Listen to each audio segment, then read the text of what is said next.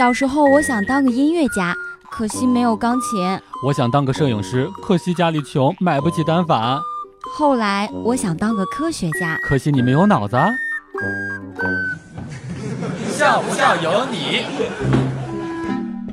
我看过了很多风景，我看过了许多美女，我看过了夜晚的巴黎，我看过了下雪的北京，我看惯了山珍海味，看遍了当红明星，却说不出旅行的意义，因为我都是在朋友圈里边看的呀。几年不联系的前女友突然给我发了一个信息，在吗？我也是一个机灵，急忙打了一个在。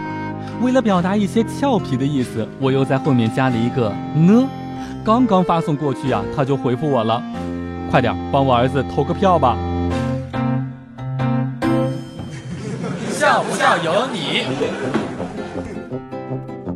黛玉哥有一个朋友呀，也是非常孝顺的孩子。他坚信，就算是全世界欺骗了他，父母亲也不会欺骗他。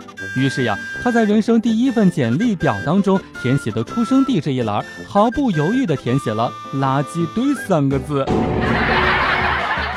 这不是孝顺，这是傻。几十年之后呀，我们走了，亲人扫墓就这么扫了，用微信扫一扫二维码，了解生前的 QQ，说说日志、微信、照片、视频、文字、音频记录下的点滴回忆，留给后人缅怀，这就是任性呀！